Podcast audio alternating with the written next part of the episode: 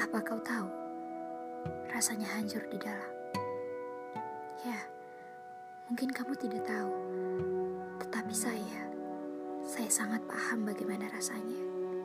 Terkadang, saya hanya ingin menjadi saya yang tidak banyak penuntutan di dalamnya. Saya yang dengan bebas bisa bersedih, saya yang dengan bebas bisa menangis, saya yang dengan bebas bisa merasakan jiwa saya yang seutuhnya telah hancur yang selalu dituntut untuk sempurna, untuk selalu berpenampilan bahagia. Saya bukan manusia yang kuat, yang mampu bisa menutupi segala kesedihan dengan senyuman.